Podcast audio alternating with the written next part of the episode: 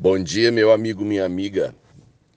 Eu, sábado, estive num evento é, de aniversário.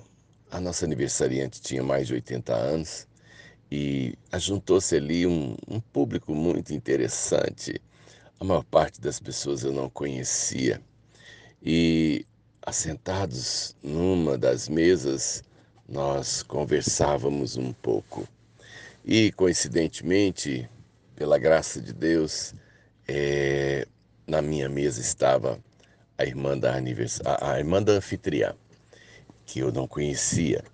E ali nós fomos partilhar um pouco da caminhada delas, a, a conversão, as lutas iniciais, é, a resistência enorme. Elas eram casadas e os maridos não aceitavam essa mudança de fé, de prática ainda que é, o cristianismo fosse a base dos dois, mas havia uma guerra pelo simples fato né, de estarem abraçando a fé chamada evangélica.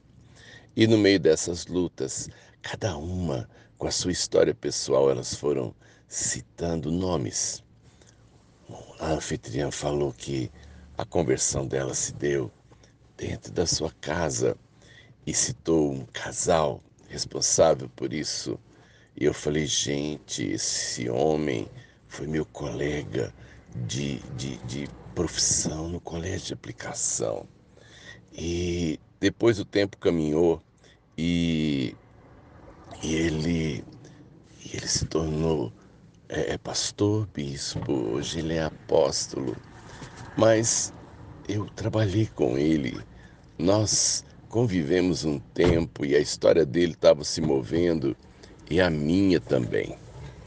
Depois, a, ela, a sua irmã falou a respeito de, de momentos da vida pessoal dela também, em que a, a vida financeira entrou em colapso e ela viajou, passou um tempo fora e ao falar dessa história, ela citou o nome de uma família que foi muito importante também na minha vida pessoal, na história da minha vida. Começou numa amizade de solteiro ainda, no tempo do meu pai. É, ali, outras histórias depois foram sendo contadas e eu falei, gente, que coisa interessante essa maneira com que Deus vai tecendo as nossas vidas.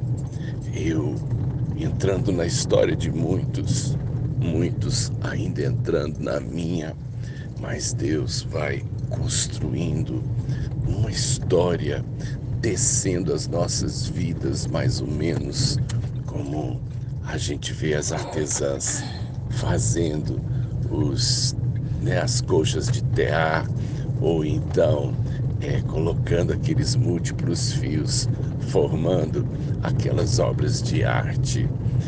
É, nós vivemos uma história, eu acho que isso é importante entendermos. Nós vivemos uma história. Eu não sou apenas é, um acidente, eu, eu sou uma parte dela eu sou a sequência de uma história.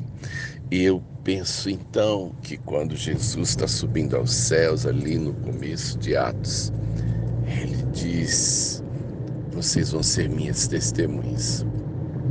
Quando ele diz isso, é um grupo pequeno de pessoas que o ouve, mas esse grupo pequeno de pessoas entendem que vão construir um reino, que vão construir uma história e elas e elas se se envolvem nisso com corpo e alma.